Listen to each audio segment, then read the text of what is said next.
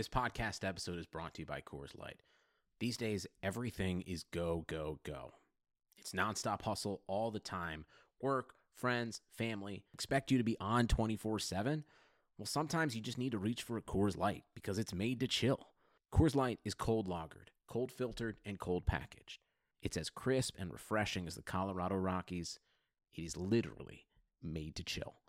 Coors Light is the one I choose when I need to unwind. So when you want to hit reset, reach for the beer that's made to chill. Get Coors Light in the new look delivered straight to your door with Drizzly or Instacart. Celebrate responsibly. Coors Brewing Company, Golden, Colorado.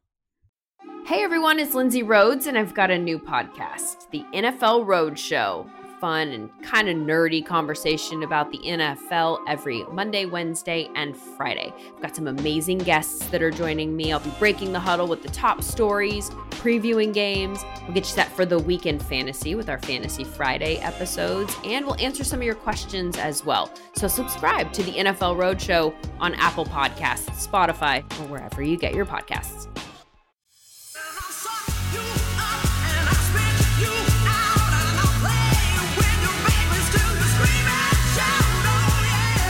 Welcome to Burn It All Down, the feminist sports podcast you need. I'm Amira, and I'm joined today with my co-hosts Jessica and Brenda to bring you the last episode of Biad, where we're all talking, of twenty twenty. Of course, like we always do, we'll wrap up the year with best of episodes, but this is our last full show coming together, talking live with you, well, recording together of the year, and I'm very excited to be joined by my co-host to talk about the year that was, which was a mess. Let's just say that. When they finally called that, I was like, all righty. Now nobody's going anywhere for a while. like, and of course, we'll burn some things. We'll shout out some torchbearers of the week. We'll tell you what's good in our lives. I am just so thrilled to watch a sexy, steamy, historical romance with a diverse cast. And we'll send Netflix. You off into the new year uh, with lots of things to burn on about. Before we get to all that, y'all, we have just a few weeks left of twenty twenty, so I really want to know, we're entering that kind of foggy, gray limbo period that stretches the last two, you know, weeks of the year where you don't really know what day it is. I suppose you could say that for all of twenty twenty, though, but I'm wondering, are there specific things that you're looking forward to or that you're doing, um, holiday traditions you might be having in the next few weeks? Yeah, so tonight I'm really excited because we are going down to the Trail of Lights, which is the city's big outdoor thing. You normally walk it. One year, Aaron and I did the five K where you run through it, but we I did that once and I was like, that's enough. uh, but this year it's drive-through. And so we're very excited to be able to go down and participate in that. And so I think that will be a lot of fun. We'll probably sing Christmas carols as we go through it, because that sounds like a very Luther family thing. So I'm looking forward to it. I love that. Brian, what do you got? I mostly try to give my children the gift of outdoor hiking and hating on your parents during the holidays by marching them through whatever local hike I can get them to with bribes and threats of I'll return all your presents. Um, and that, that's very effective, I found. So this is my chance to use the holiday spirit to get them to actually move, especially during this COVID time. So I love taking a hike on like Christmas Day, New Year's Day, and just like getting out. So that's kind of my tradition. And I've heard about this new cellophane ball game. It's not new, but that thing. I want to try that thing. I have no it's idea new for what me. You're talking about.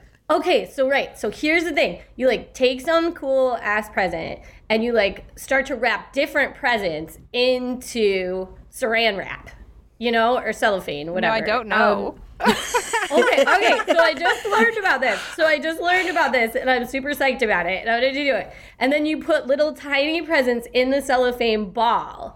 And then you wrap it into a huge ball and you play with like all, you know, the kids or whoever you're with. And they have to unwrap it, but you have to, the person has to roll doubles. So like you're trying to unwrap it And you get all the prizes that you unwrap until the person next to you rolls a double. Every bit of this explanation has made me more and more confused. we're gonna need. I'll we're gonna need a, a video. Video. That's yes. right. I could do a how-to, like a wiki how. Uh, so I'm not doing that. Um, yet, yet, yet. You haven't yet. seen this amazing thing. Um, we're just blobs. We're just trying to exist. And me and Michael are in that like furious, like let's finish this stuff so we can stop caring about things. You're not a blob. Phase. Your entire Instagram stories are, are you working out? So I, I object. I mean, in my home gym. Okay. But I will say like that is I. So of course, Peloton has like a lot of holiday content and best of twenty twenty content and stuff like that. But I've been doing with the kids. So like me and the kids just did a holiday Broadway yoga. Billy Porter singing "Oh Holy Night" while you're doing yoga to it is tops, let me tell you. So that has been fun. And we're going to do gingerbread houses, I think, on Christmas Eve. Of course, Michael's birthday is the twenty-third. So we he doesn't like his birthday, but it's thirty-five. So it's a fun year. So we're going to drag him into festivities. And all the presents are wrapped or under the tree. I got them under the tree. And we don't do, um, I don't know, if if you have children who are listening who still believe in things, pause it. We don't we don't do that, like, in our house, mostly because, like, I want credit for the hard work that I do to get my kids things.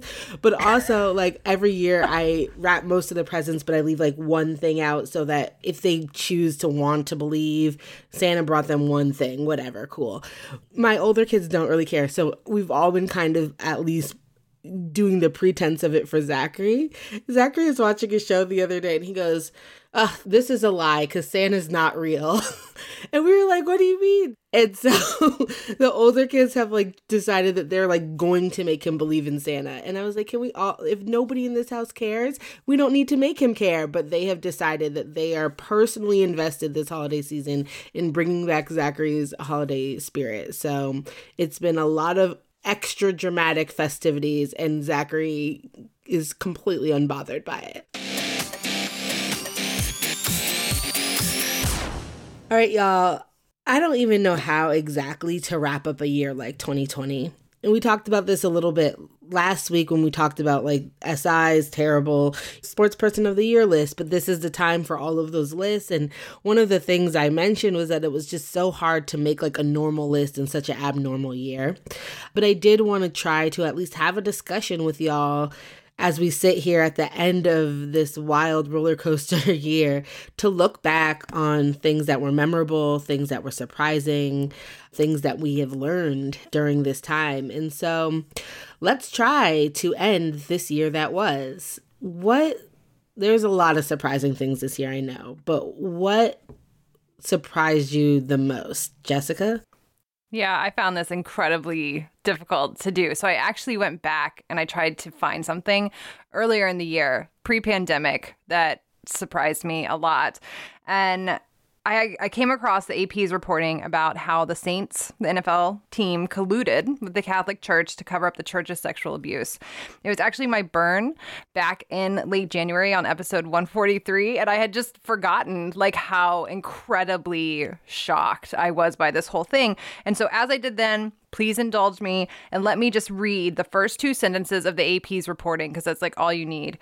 Quote, "The New Orleans Saints are going to court to keep the public from seeing hundreds of emails that allegedly show team executives doing public relations damage control for the area's Roman Catholic Archdiocese to help it contain the fallout from a burgeoning sexual abuse crisis. Attorneys for about two dozen men suing the church say in court filings that the two hundred seventy-six documents they obtained through discovery show that the N F L team, whose owner is devoutly Catholic, aided the Archdiocese of New Orleans in its, quote, pattern and practice of concealing its crimes."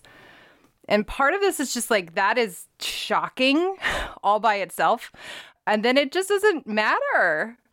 It's a perfect microcosm of how, like, how little we care about what these teams do, right? And like, we could talk about that all through COVID, but here's just a perfect example of like the really gross way that these teams operate. And so I'm going to put that down as like one of my most surprising things. But then, of course, I have to just say the Washington N F L team changing its name was genuinely surprising. Absolutely. And I, I will riff off of that because I think that what most surprised me is like that we hit some line in the sand where all of a sudden this iteration of like Black Death and protest led to actual movement on things that people have been protesting for decades. So you have the Washington football name change. You recently of the Cleveland baseball team changed their name. You had the Mississippi state flag change, which for me was like wild. And one of the big pushes was that Kylan Hill and other college players, unpaid college laborers in the state, said, I'm not playing another game for Mississippi State under that Dixie flag. And people have been saying that. Literally, I'm a historian. Like, I'm in the archives of people saying that same thing in the seventies, you know, and it just hasn't mattered. And all of a sudden this year, this became, you know, and I've asked myself this question over and over again, particularly after George Floyd, because it wasn't even the first video of a Black man losing his life while saying, I can't breathe, that we've seen on camera. Like, I, but it, yet, and that's probably why it's so surprising, is because it feels like we've been here before, we've seen this before, but there's some switch that flipped.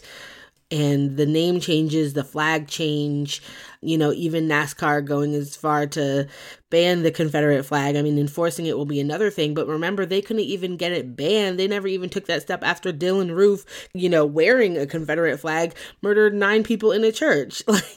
So I think that that... all of those things together were definitely the most surprising thing for me. Bren? I, yeah, this was so hard because all of these things were really surprising to me. Any kind of change that was going to happen, especially during this administration, the Trump administration, during this moment, which was a very contentious, you know, election year. Like, I just, all of it was surprising to me. And also because I wasn't going anywhere, that's all I was paying attention to. So I was surprised all day, in good and bad ways all the time, I felt like. So it was like, what surprised you? It's like the whole damn year.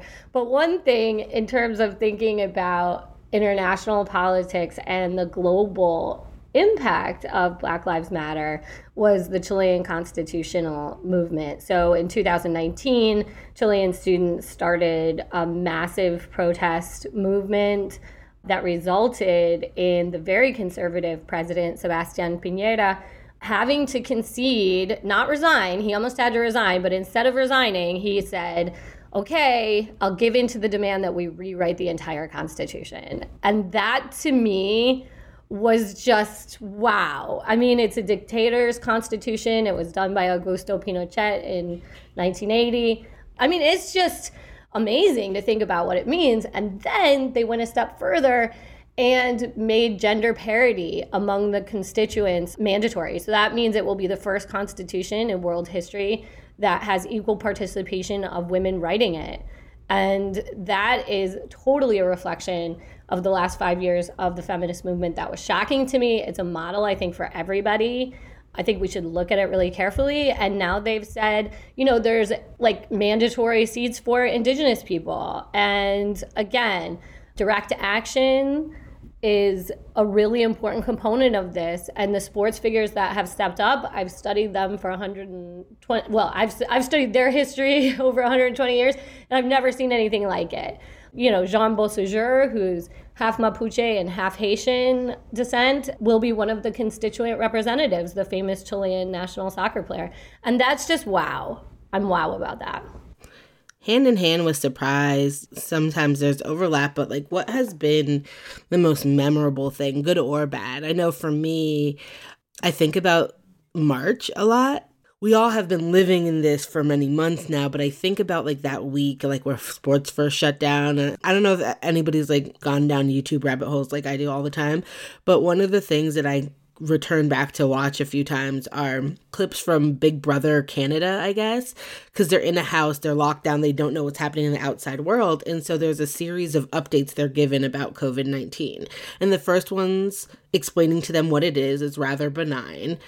The second one is reading them how it's spreading, and you know they're crying and they're shocked. And the third one, of course, is shutting them down because they're a big gathering. And I always think about like for us, it since we were getting the news, it was constant and it was fast and it just kind of piled up. You didn't really have time. But when I look back at it, I think like that week, especially like when the N B A and then all of a sudden March Madness. And I remember we even recorded something earlier in the week that was like, will they or will they not play March Madness? What will it be like without the fans? Like that was our discussion. And within like forty-eight hours, it had been canceled. The N B A had stopped playing. Like, it's kind of wild to even still think about. And I think for many people who had kind of been hearing this or weren't paying attention to the news, sports stopping was the signal. Like, this was something to take notice of. Like, this was going to fundamentally impact everybody, change ways of life, shut things down. And I think it really was sports grinding to a stop that signaled we are approaching something unprecedented. So I I don't think I'll ever forget that. Brenda? I mean, the March Madness, just to think about that for a minute, I mean, I know how much of N C double A revenue that was. I remember calculating it and being like, there's no way that these people will not find an angle to do this. And so, you know, you saw them hedging and hedging and hedging and hedging and putting it off and putting different things forward. And yeah, when they finally called that, I was like, all righty, you know, now nobody's going anywhere for a while. Like that was for me. And just working at the university, that meant we're not going back. If they're not going back, we're not going back, and we're done, and we're done for fall, and we're probably done for spring. I also think throughout that period, I was really tense about the election in ways that even though we were talking about it on the show and we were talking about how, you know, the Trump campaign was mobilizing that should sports be on, should sports not be on as a way to kind of comment on COVID more generally, it just amped up everything I felt about sports and politics in a sort of really disturbing way. And I'd really like to just appreciate as the year ends. I mean, it's not a partisan show because we're not we're not promoting any one particular party, but man, I am so glad he lost.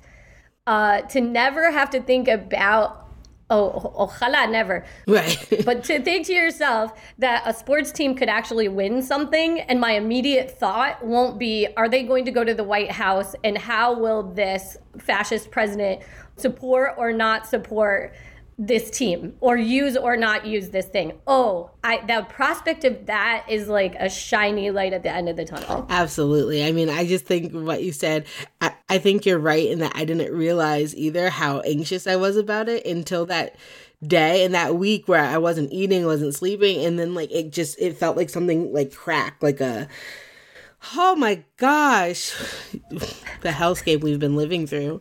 Jess, what's memorable for you? I know that like um, elevated my heart rate just even thinking about all of that. So I will say, again, really difficult to answer this, but I will never forget where I was when I learned that Kobe Bryant died. Yes. I know on episode one forty-four, we did a really deep dive into everything around Kobe and all of our complicated and conflicted thoughts about that, but it was so jarring. Like that's one of those things that I just feel like whenever I look back on it, I will remember exactly where I was sitting and what was happening when I got that news, because it just felt otherworldly in some way. And the other thing that I find incredibly memorable was I saw that the Bucks were not going to take the court, and I didn't believe it. So this game should technically be starting in about three minutes or so, and nobody's on the floor. It's very empty here in the arena. But and I, I ran to my television to turn on N B A T V so that I could follow it, which w- was that the only time this year maybe that I ran to my television to follow something in the moment. We are calling for justice for Jacob Blake and demand the officers be held accountable. And I just was riveted following along and seeing all of those dominoes, and just, again, just there's a visceral quality to those two memories that I will just carry with me forever, probably. And then also what's terrible about that for me is I, I still am surprised by it. I have probably once a week where I'm like, oh, Kobe Bryant's dead. Um, yeah. And partially, and I, when I see pictures of Gianna, like every time yeah. I get like, like every, there's still every an arresting moment. Yeah. And on top of that, it's because for me, one of the most memorable things about this year is just unrelenting death. Like every day, it's people we know, we don't know. It's another thread about somebody. It's um, my colleague at Ohio State, Hassan Jeffries, wrote a stirring thread to his Aunt B, who just became one of the over three hundred thousand people we've lost to COVID nineteen in this country. Um, check out that thread. I'll link it in the show notes. But it's like Chadwick Boseman, like Kobe and Chadwick were the ones that made me sit straight up. Like that disbelief. Naya Rivera, like Alex Trebek, like there's just so many people whose names we know, whose names we don't know. Every day, it it's just, I don't know if you can even quantify like that type of memory, but I think that when I think about twenty twenty, alongside of the abnormally, I think of death, and I hate that. I hate that. Well, that got dark. But I do want to know, out of this year, out of this mayhem, what have you learned? What will you take with you? What have you learned from a book, from a podcast, from a sporting person? What have you learned? I know Lindsay, I just want to give a shout out to my co-host here, was like, as soon as I asked this, she was like, uh, I've learned a lot about pandemics and testings and protocols, more than I ever thought I would need to know to cover sports. And it's like, true. Absolutely. Like we've all become like minor epidemiologists in many ways. But other than that, Bren, what have you learned this year? Well, I mean, in terms of specifics, I guess one of the things that I feel really lucky about in my life is like NGOing, podcasting, professoring. My job is to learn all the time. So I do feel like this is an impossible question in part. On the funny side, I've learned that there's no end to my students' grade complaints, no matter if there's three hundred thousand people dying. This is the most important thing at one a.m. on a Saturday to approach me about. Um... Love you, students. In terms of other specifics, I do think one of the shows that stood out to me was Crib Camp on Netflix, which was recommended to me by my sister, who is quadriplegic, and my brother, who is gay. And so what it basically does is show, it's this touching upstate New York summer camp for the disabled, and it shows the intersection that grew between the Black Panthers, the L G B T Q community, and disability rights activists in the nineteen seventies. And it really blew my mind. Like I really, I that's something I didn't know, and I've studied all those things. And so I was really grateful for the recommendation. Also, from doing the FAIR report on minority representation in U S soccer with Jermaine Scott, I learned how sophisticated is this generation of young Black soccer players, how strategic and how invested they were in community relationships. I always learn from all of you how to say things better, ask questions better, and think better. So I feel like I'm always learning a lot. And I guess if there's any big, big abstract takeaway, I've learned more patience about everything. You know, I'm not traveling like I usually do. I have to sit still a whole lot, which just is really not my natural state. So I've learned that. I would echo that. It's been a hard lesson. I can't say I'm, I've welcomed it with open arms. No, no, no. But, at right, all. Exactly. But learning how to sit still, um, to be an active listener, to have patience with myself, with the kids, with, you know, all of it, to have grace with myself. Those have been big lessons. I think in terms of B I A D, I really learned a lot about climate change through our climate change episode, and I see it everywhere now. Like that's how I measure when I learn things, when I like see it everywhere. Um, and that's how I feel about that episode, and really being able to connect it from, you know, the Gulf Coast to Kenya to the West Coast, and think about wildfires and think about all these things is something that really has stick with me. But then also the moment at the U S Open after Naomi Osaka won, and she'd won wearing masks with a, a name of uh, a Black life that has ended too soon. And Tom Rinaldi said, well, what do these masks mean to you? And she said, um, well, what was the message that you got? Was more and I feel like that was just such a lesson on how to set boundaries, how to teach less when you've already taught, how to set your own terms for the conversation. And as someone who's been called on many times over the last few months to explain and explain and explain again things that have already been explained and written about um, to a point of exhaustion, it was just a reminder that like there are ways to reframe the question and, and reflect it back on who's asking, to insist that there's boundaries. Like Google is free and here's things I've written. And, you know, also this is not about me. This is about learning for other people and just like being able to capture those moments and realizing you don't have to take the conversation in the way that it's framed to you if you feel like you need to push it forward and push it further. And so I would say patience, grace, and part of that grace is having the ability to ask the questions back on folks who are questioning you. Jess? Dang, I wish I'd gone first on this one. Um, that was good, y'all. I was thinking as y'all were talking that, one, I learned that people are incredibly selfish in a way that I never understood before. Mm. Um, and then I was thinking back on my year, and I felt I was very lucky this year to get to work alongside John Wertheim again for a piece on the Dallas Mavericks. And then for the last few months, I've been working alongside Kenny Jacoby and Nancy Armour, an entire team at U S A Today to report on L S U. And I, and then, of course, burn it all down all the time. It's really something to work alongside just incredibly professional people and to see them do their craft and to be able to take pieces of that with you and to make yourself better at all these things that you do. That's always great, that kind of learning. I will say, because of the book, I've been doing a ton of interviews, and you kind of do the same interviews over and over, you know, the same kind of questions, right? So you get real good at your answers, and you also just hear yourself a lot in a way that sucks.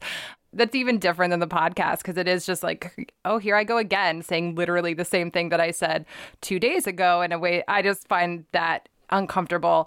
But I will say that it made me recognize that we, on episode one sixty-nine of the show, we talked about ownership in sport. And like Amira was talking with climate change, it was one of those things I had never, I was like U S blinders. Like I had just never really considered all the different ways that ownership could work and does actually work around the world outside of the structure that I am just so used to. And I found myself talking about it. Like I was just like, Brenda Elsie was just like coming out of my mouth um, as I'm doing interviews. Right. And I realized that I kept wanting to talk about that. Like it, it just had an impact on me and really made me rethink that. And those are the best. I just like I find those moments so invigorating when you're like, wow, I can't put my brain back the way it was before. And I'm so happy about it. I loved how you phrased that. Can't put my brain back how it was before. The last thing I want to ask you, looking to the future, I won't ask you to make predictions about twenty twenty-one. Um, as we know, all of our all of our wants and needs and predictions for twenty twenty did not come true. So instead, what I want to ask you to close out this segment is, what self-care or community care practice will you be taking with you into twenty twenty-one? How will you care for yourself and your loved ones and those around you? And if that's still a lesson in process, where are you on your journey? Jess? Yeah, I still I feel like I'm still pretty bad at this part of my life, but I will say therapy, working out, baking, reading romance novels, like I, in my head, those are the big four, and I use them all year. I'm going to continue into twenty twenty-one. I wish that in this country, in the U S in particular, we had better access for people for therapy. Like I really have leaned hard on my therapist at certain parts of this year in ways that I just feel incredibly thankful that I even have the ability and the means to do that, even the time to do that. I'm talking to my therapist in two days and I was like, Let, we got to schedule just before Christmas to make sure that I can like be ready to go into the holiday unburdened in a way that only therapy can really help me do. So I'll definitely be keeping that up. Bren? Yeah, I, I just to speak to that, I appreciate all of the therapists out there who are also doing really hard work on Zoom. If teaching is hard on Zoom, I can't imagine what it's like to absorb all that they're absorbing and processing of other people over Zoom. And with the holidays coming, I like really, I do really worry about people that always have you know, kind of difficulty post-holiday come down and what that's going to look like after nine months on lockdown in New York. I just, I'm like, damn, uh, that's worrisome. So echoing that. Um, what am I going to take? Well, running, if running saved my life over lots of years, it's never saved my life more often than this past one. So I'll keep on running. But this This time I've incorporated a new twist, which is that I call people on my jogs. It's that's my big one of my big personal growths, because I'm super notorious for not being able to call people. So this pandemic has forced me to use the phone because I can't look at the screen anymore. I can't like use my fingers any longer. So I call people on my jogs and they're really nice, even though it's windy, and I'm going to keep doing it because it makes me happy and keeps me in touch with people because I jog every day. So it's like now I'm calling people every day, and that's a good thing. I'm going to bake the same amount, but Jessica Luther inspired all of my spoon cake spin-offs, and it is the one cake I can eat. And I realized that people like baking because it makes other people happy, and I know that's really obvious, but it never really worked for me because I don't really like it. Now I realize everybody else likes it, and I, then they get so hyped, like they're so pumped. Like my kids are like, spoon cake, spoon cake, right? Yes. And I'm like, alrighty. Yes. Oh. You can hear it in the background, like my daughter Julieta, could you make spoon cake today? So I'm going to keep on doing that, and I'm going to keep on not tweeting a whole lot because I don't want to really connect with most of the people out there. So, so why? Oh, I love you, Brad. I love you so much. Love you too. Um, yeah. I think my community care practice is about communication and accountability and being able to show up for each other, even if that just means simply saying, what do you need? What can I give you right now? And I think that those things are good practices that have forced like a new sense of communication, especially like in a year where you can't hug and you can't touch and, you know, you have to get better at communicating. My self-care has been very obvious. Um, it has been running headfirst into the Peloton cult. It's the best cult. And I and it has been wildly productive for me in a return to my body, in um, mental health, in the ability to like literally structure my day in a way that if you know me at all, you know, I'm very A D H D and it's very hard to do almost everything. Um, but like, especially write and structure my day. And with the kids at home, like it has been literally the thing that I frame my schedule around. But the facet within that, that I think is really important because I work out so much now and so often, I've really had to go into stretching and restorative yoga. And like, these are the things I hate. Like twenty nineteen Amira would never, but like, I literally had to find the value in both preparation and restoration. And I've been able to take that out of just Peloton and bring that to my everyday life. So I'm trying to prepare more. I see the value in what preparation can do. I'm trying to restore myself more. And really, even when I don't think my tank's on empty, like I'm the type of person who waits till my gas needle is like below E and my light is on to get gas. It drives my husband crazy because he's like, he never lets it go below like a quarter tank. And I'm like, oh, like we were driving to see Jess in Austin and I'm just like, la, la, la, la. I'm like having a parent teacher conference. I'm driving down and Michael's like, do you not see that you have zero gas? And I was like, oh yeah, like I'll just find a, a place you know, to pull over. It was like, it was a huge argument, very scared because I'm like, whatever, because I never pay attention to it. And so I'm just trying to get better, maybe not at filling my actual gas tank up earlier, but like my actual self is not waiting till I hit E and burn out to slow down. So I think that that is one of the best things that Peloton has taught me that I will continue to take into twenty twenty-one when books have to be written and things like that. We are taking a break from our weekly interviews because it's such a busy time of year, but that does not mean that we don't have lots of content for you to catch up on. If you haven't caught up on our recent interviews over the last few weeks, I highly recommend you check them out. Doctor Adia Bendon, cultural anthropologist, chatted with Jess about COVID, sports bubbles, fandom, and where we were with the pandemic. I did a hot take with Mickey Grace, who is the L A Rams scouting apprentice and a high school football coach, and the C E O of We Coach, Megan Kahn. We talked about barriers to women in coaching and women in sports generally speaking. I also interviewed Erica Dombach and Ann Cook, the head coach of women's soccer here at Penn State, to continue our discussion on coaching. And lastly, I did a hot take this week with Howard Bryant on who really benefits from the M L B's decision to designate the Negro Leagues as major leagues. These African American players have already carried the pain, and they've already carried the consequences of segregation. They carried it for their whole lives. Doesn't the institution have to carry something too? Or do you just get to decide with a pen stroke that now everything's fair? Lots of interviews for you to catch up on if you haven't yet. And we will be back uh, soon with regularly scheduled new content, new interviews for you. I think we can all admit that twenty twenty has reshaped how we work, not only as workers, but also as employers. Businesses across the globe have been challenged to be their most efficient, which means every hire is critical. And Indeed is here to help. Now Indeed's new way of matching you with candidates instantly delivers a short list of quality candidates whose resumes on Indeed match your job criteria, and you can contact them the moment you sponsor a job, making Indeed the only job site that can move as fast as you do.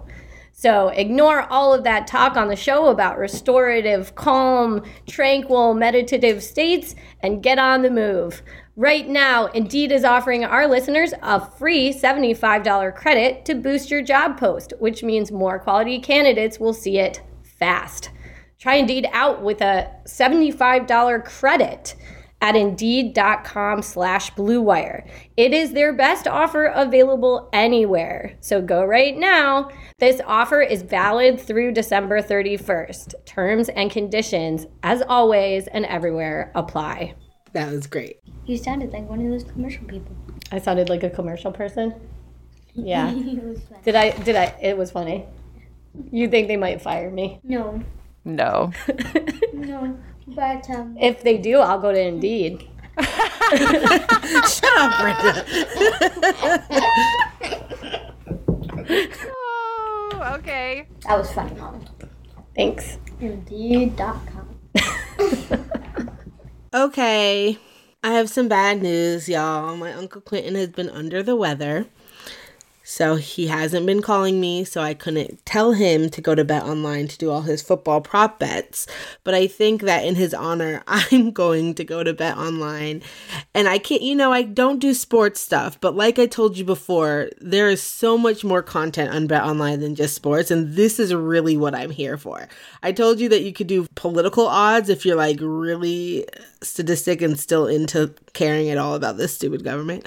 Um, but I'm over there hanging out in the Grammy section. You know, one of my favorite things that I have my eye on is Record of the Year. Right now, Don't Start Now by Dua Lipa is at negative seventy-five, which means something for betters. I still don't know. What I do know is one of the other options is my favorite song of the year. So that is what I will be betting for. Hey,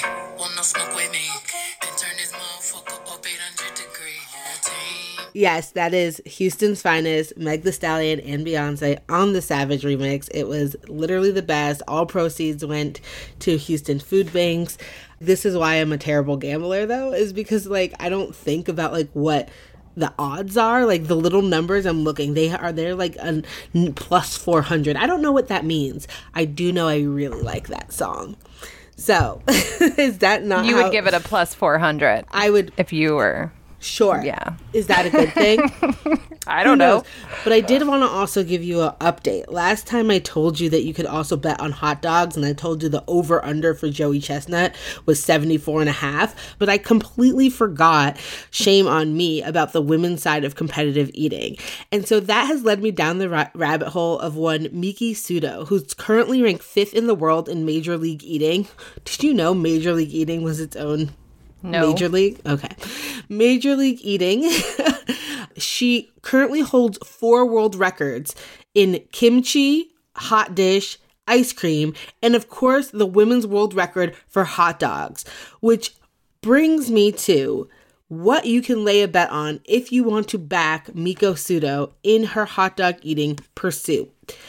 The over and under for her hot dog consumption is forty-five and a half hot dogs. They're even odds right now. Again, this competitive eating hot dog contest for twenty twenty-one is June thirtieth, so you do have about six months to lay your best. But don't delay. Get to Bet Online today to do Grammys and things that come sooner. And while you're there, go bet on hot dogs too.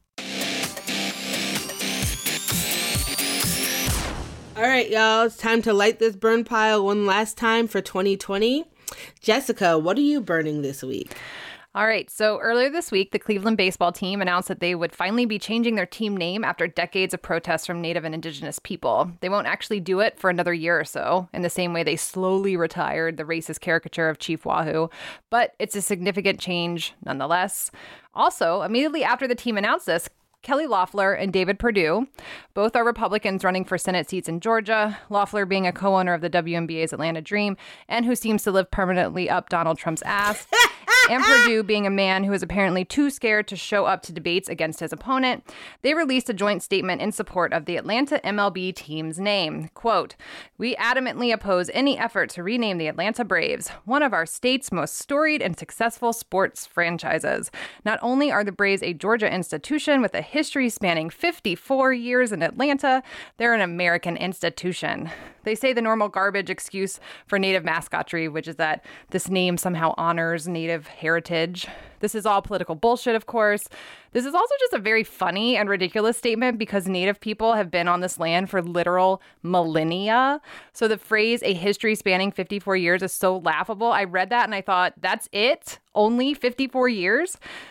It's important to recognize that it's not just the name. It's all the shit that goes along with it, especially the racist tomahawk chant that they do at the games. On episode one twenty-eight, back in October of two thousand nineteen, we dug into the Atlanta team's name, so if this is of interest to you, I suggest you check that out. We talked about it then because Atlanta and Saint Louis were meeting in the N L D S, and Ryan Helsley, a pitcher for the Saint Louis Cardinals and a member of the Cherokee Nation, criticized the Atlanta team's use of the so-called tomahawk chop during their game, saying about the chant and everything surrounding it, quote, "It's about the misconception of us, the Native Americans, and it devalues us and how we're perceived in that way and used as mascots. Atlanta has acknowledged repeatedly that the tomahawk chant in particular is bad and they shouldn't use it," including in response to Helsley in two thousand nineteen and earlier this summer after the Washington N F L team changed their name. The team knows this all sucks, and yet they don't care enough to actually do anything. Loeffler and Perdue, of course, of course, of course, are happy to exploit that for their own political gain.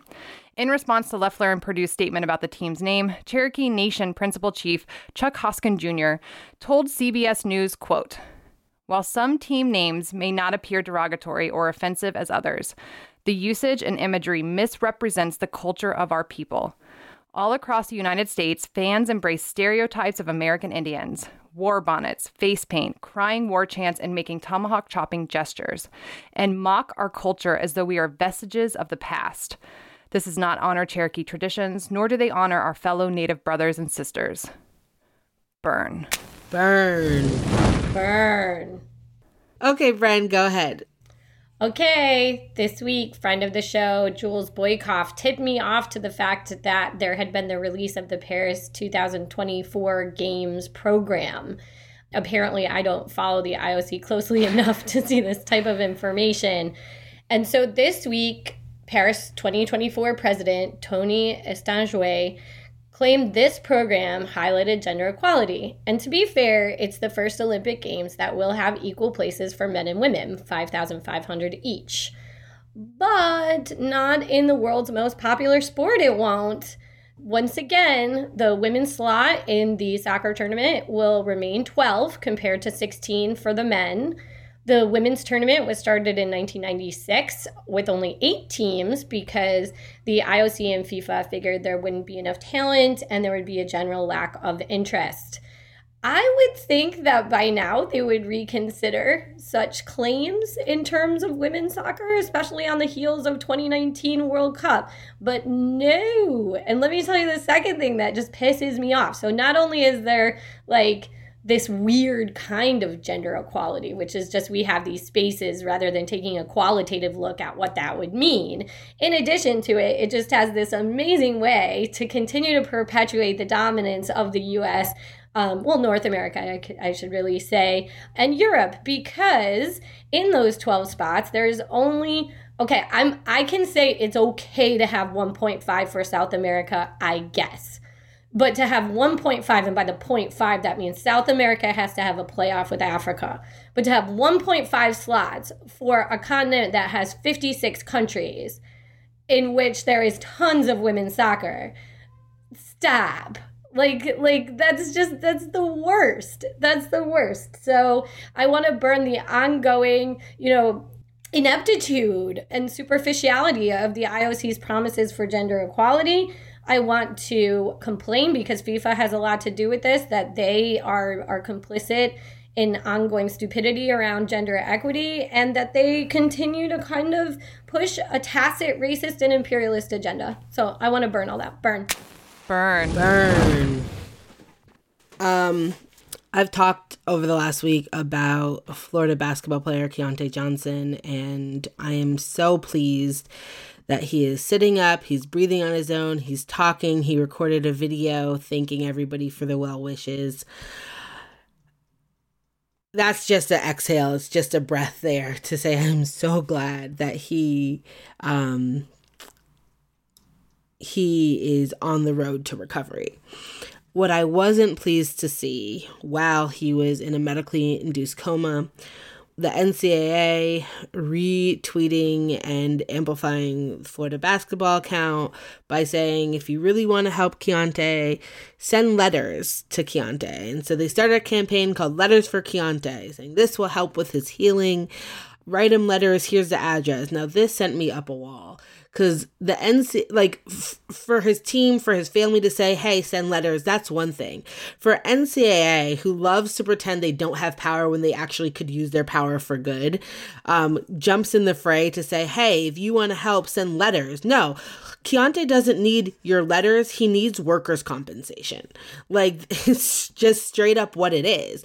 If you recall, the reason why we even have the term student athlete athletes is because so many people who got injured, who even died playing collegiate sports, became a liability to schools and to the N C double A. So they came up with this fun little term, student athlete, to deny them workers' compensation so they could point and say, no, they didn't get injured performing a job. They got injured as students who happened to be athletes. And this has held up in court, even though the person who came up with that legal justification in the eighties before he died was like, no, no, no, no, no, no, no. Y'all took it too far. Like, I didn't mean that to be like binding forever. Like, you've gotten way past the point. And I couldn't help but thinking about this again this week because it's unclear who's footing the bill for his hospital bill. It's unclear how much the school gets to cover that. He's being transferred from hospitals. A lot of that secretly ends up falling to the families because, again, they're not covered legally by the same way that if you or I were hurt, and, you know, we all are workers for the university, Brenda, if if you or I or Jess was hurt doing work for the university, like, and be able to to claim workers' compensation, you know that you're protected in some ways. And that's something that Keontae Johnson does not have the luxury of having. And so for the N C double A, in this moment where they have done shit all to stop COVID spread within their uh, jurisdictions. They've done shit all to, you know, protect players and safety. If they even right now are pretending to give a damn about players and health and safety of one of their, you know, star players, and the best they can come up with is to amplify a request for fucking letters, like, this organization is useless upon useless. They have so much power and yet will never wield it in the way that could do any side of fucking good. They just are here to harm, harm, harm, and take, and have the audacity to sit up here and tell us that a fucking letter is gonna pay bills and help somebody get better. It wouldn't be a burn pile to close out the year if we weren't throwing the N C double A on it in some way. So I would like to throw him on for this. Again, Keontae Johnson, I'm glad you're okay. He does not need letters. He needs worker compensation, and he needs to be able to play under a governing institution that actually gives a damn about his health and safety. Burn. Burn. Burn. After all that burning, it's time to highlight some torchbearers of the week. First, honorable mentions, and I'll start first. I want to shout out Jackson He, who is an American football player for Arizona State University. He was born in China, and last week he became the first Chinese-born player to both carry the ball and score a touchdown in Arizona's seventy to seven victory over whoever, whatever team they were playing. He, he fighting for the end zone, and he is stopped. He He's is in, in there. He's, He's in, the in there for a touchdown. Jackson He, the walk-on from China. Not only did he break barriers in that way, he did so while rocking a jersey with his name spelled out in the Chinese characters, which drew a lot of attention and I thought was really cool. He said after, "I never thought that was going to happen. It was a surprise and honor to have my actual name on the back of my journey. It really means a lot. I appreciate the equipment room for doing that to me." And he was wearing a custom shirt that said, "Chinese people can ball too." So congratulations, Jackson, on being a barrier breaker on your touchdown. He walked on to the football team last year, but also for, as he said, being a role model for Chinese youth across the world. You certainly can ball too. Next up for torchbearers, Jess, what do we have of the things that took way too long but we're still happy to see variety? We are thrilled that Cleveland will be dropping and replacing their team name, and that the M L B is finally recognizing that the Negro Leagues were Major League. Specific huge thank you to Native and Indigenous activists who have protested the Cleveland baseball team's name for many decades, and to the historians and families of the Negro League players who have long advocated for more attention to the Negro Leagues. Again, make sure you check out Amira's Hot Take this past week with Howard Bryant for more on the Negro Leagues and the M L B. All right, Bren, what do we have as our referee of the week? Well, referee of the week has to go to Catherine Nesbitt, the first woman to officiate a championship match in professional men's sports in North America when she officiated the M L S Cup this year. And can I get a drum roll, please? Okay, that was sad. I have to do it my damn self. Our torchbearer of the week, of course, goes to Coach Tara Vanderveer, who surpassed Pat Summitt for the most victories in Division One women's basketball with one thousand ninety-nine victories when number one Stanford won one hundred four to sixty-one over Pacific. Vanderveer passed Summitt, of course, who was a legendary coach at Tennessee, and obviously has the whole season to continue to add to this record. Uh, phenomenal coach, of course, will be a Hall of Famer, and it's been so great to watch all of her players, past and present, celebrate her this week. Chiney Agumake wrote a wonderful op-ed about celebrating her coach's huge milestone. So from us here at Burn It All Down to Coach Vanderveer, congratulations on the record books. You are our torchbearer of the week. All right, y'all. What is good in your world, Brenda? Hmm. I've already. I feel like I've exhausted all of my like positivity throughout the show. Even like it's so. This is this is okay. Okay, I got one though. I got one. Um. Well, I loved our uh, Secret Santa uh, Bayad holiday party, which was really, really, really fun. And yeah, I got a cool present. So our producer, Martin Kessler, got me, and I got a cool shirt. I had asked for a not so awesome looking sweater. I don't think we're allowed to say ugly sweater anymore. And so I got actual literal fascism, which came from one of our episodes where Amira and I were complaining about politics. We are on the brink of actual fascism. Actual literal so, fascism. Actual literal fascism. So can we I feel like that really worked for it, us. It was great um, banter. It, it was a great call and response. And so I would like to also say that I'm excited for my children getting their holiday presents because we are bored and we need things to do. And I've refused to buy them anything for like a month because it's coming up. And so I'm psyched to like have some cool new things to do with them. Games and whatnot. I could hear all of it. And when are you going to make the spoon cake? Please keep that. Oh, as Brenda tries and fails to keep surprises from her kids. Well, I have to say that I loved our first annual Bayad holiday party. It was a lot of fun. We found out that me and our producer, Tressa, have the same exact birthday, like literal wow. June fourth, nineteen eighty-eight. It's very exciting. And I just had a lovely time gathering. I like actually dressed up kind of. I put on a like bright, shiny ornamental shirt. Um, but it was fun to to break bread with all of you guys and get some presents. Shireen got me a Good Night Peloton book. Love that. Um, but yeah, and also it's my husband's birthday um, in three days. Um, he hates celebrating his birthday. He especially hates that he's turning thirty-five. I will... be safe talking about it here because I don't think he's going to listen to this episode before his birthday. But if he does, we'll find out. So I will take this space to say happy birthday, Michael. I am thrilled that you were born, obviously.